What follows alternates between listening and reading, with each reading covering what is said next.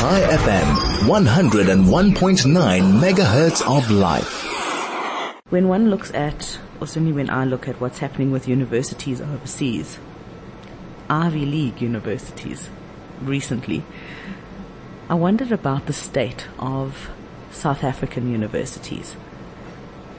Are they, is there room for genuine discourse?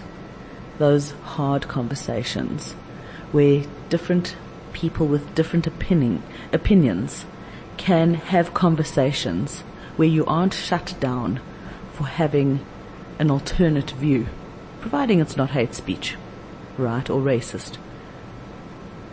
So I thought, well, you know what? What we need to do is actually catch up with Mary Kluk. So Mary Kluk was uh, invited to speak at the University of uh, Stellenbosch they have something called the Social Justice Cafe. And on the 29th of November, they had a, theme called War, Peace and Children's Rights, the role of civil society, which sounds amazing. It was facilitated by Professor Thuli Madonsela. Um, the other, the, well, the keynote address was given by Catherine Constantinides. She's a social entrepreneur, a social justice advocate and human rights uh, defender. There was a panelist, two panelists basically. It was Dr. Zubeida Jaffer, who's award-winning South African journalist, author and activist. I always get nervous when I see journalist and activist in the same uh, description. And panelist Mary Kluk, a founder and director of the Durban Holocaust and Genocide Center. She's also the vice president of the Jewish Board of Deputies. And she joins us now. Good morning, Mary. How are you? Morning, Kathy. Can you hear me? Yes. Can you hear me? Yes, it was quite muffled when I was listening to the introduction, so I just wanted to make sure you and the listeners could hear me. Thanks. Okay, well we can hear you perfectly.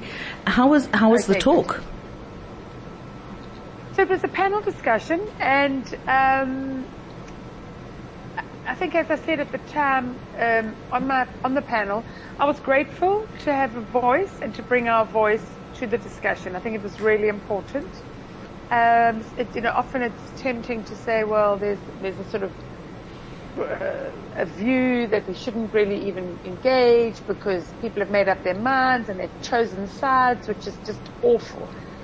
But I think it was really constructive and, and very useful and, and certainly by the end, I felt that we'd come to the conclusion that everybody's right and everybody's wrong and we have to find a way to work together. Is that true though? Can everybody be right and can everybody be wrong?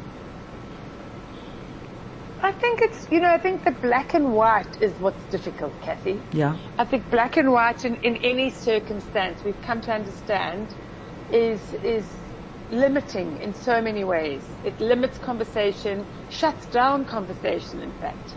And if you think of what's happening, um, I don't know, anecdotally, what I'm aware of, in families across the US around politics and starting to creep into our narrative in South Africa as well sure. about that you can only be right or wrong. You can be a little bit of both. You know, we can. It's not even right and wrong. We can.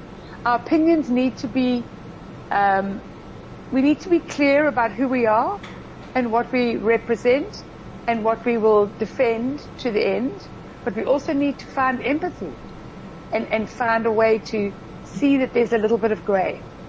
It's so interesting. I saw I saw a clip, and you might have seen it as well. It was, um, I think it's an Australian um, parliamentarian, and he stands up and, and he says, you know, it's a one. It, there's no wonder that children today are so confused.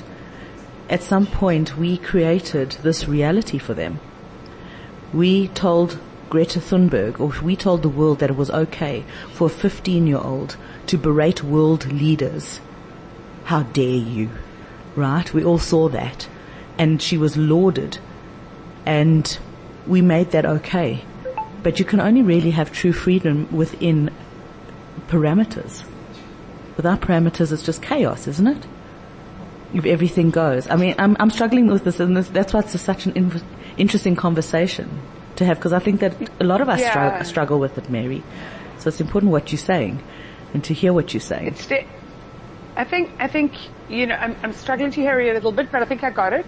I do hear you, and I think, you know, um, I think when we talk about raising youth and empowering youth, uh, for me, we need to empower youth to think critically. And that's the work that I'm engaged in so, so passionately at the Durban Holocaust and Genocide Center. We need p- to help youth, particularly at this time, to understand the, the social media world that they inhabit. That, um, is, you know, peppered with propaganda and they need to understand that everything that they're exposed to, every tweet, every text, every meme, every image needs to be interrogated critically so that they can form opinions themselves. So it's not about saying to them this is right and this is wrong. Obviously I'm not talking about morality. I'm talking, I'm talking about circumstances. Yes. I'm talking about situations. I mean, we, we as, as a Jewish community and as, as Jewish people have been handed a code of morals through our biblical teachings, through the Torah, that I, I think are, are also, we are encouraged to interrogate those. And if you think about the commentary and the conversation that comes around through, through um, our teachings, it encourages us to think critically. And I think that's what's so challenging today for today's youth is that when you're situ- in a situation where the the opportunity at the end of your your thumb is to be a journalist yourself and to uh, spew whatever hatred you might be feeling at that moment. People don't think about the consequences. People are so influenced by the images and the propaganda they're exposed to, and social media has become a tool that is almost more destructive than it is constructive, I'm thinking, in these times. Right, right.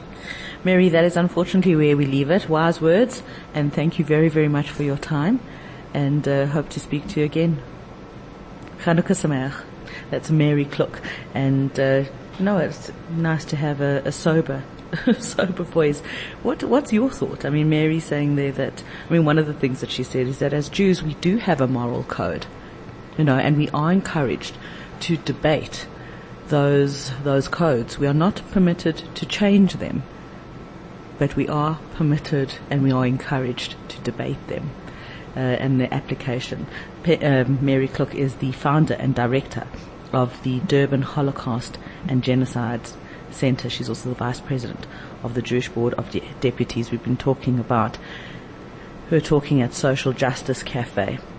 And one of the takeaways that, uh, well, one of the things that she said is that at the end of her talk or at this panel discussion, it was that the conclusion was that everybody is right and that everybody's wrong and that you have to just find a way to work together. Do you find that, do you think that that's true? Is, do we live in a world where everything's right and everything's wrong?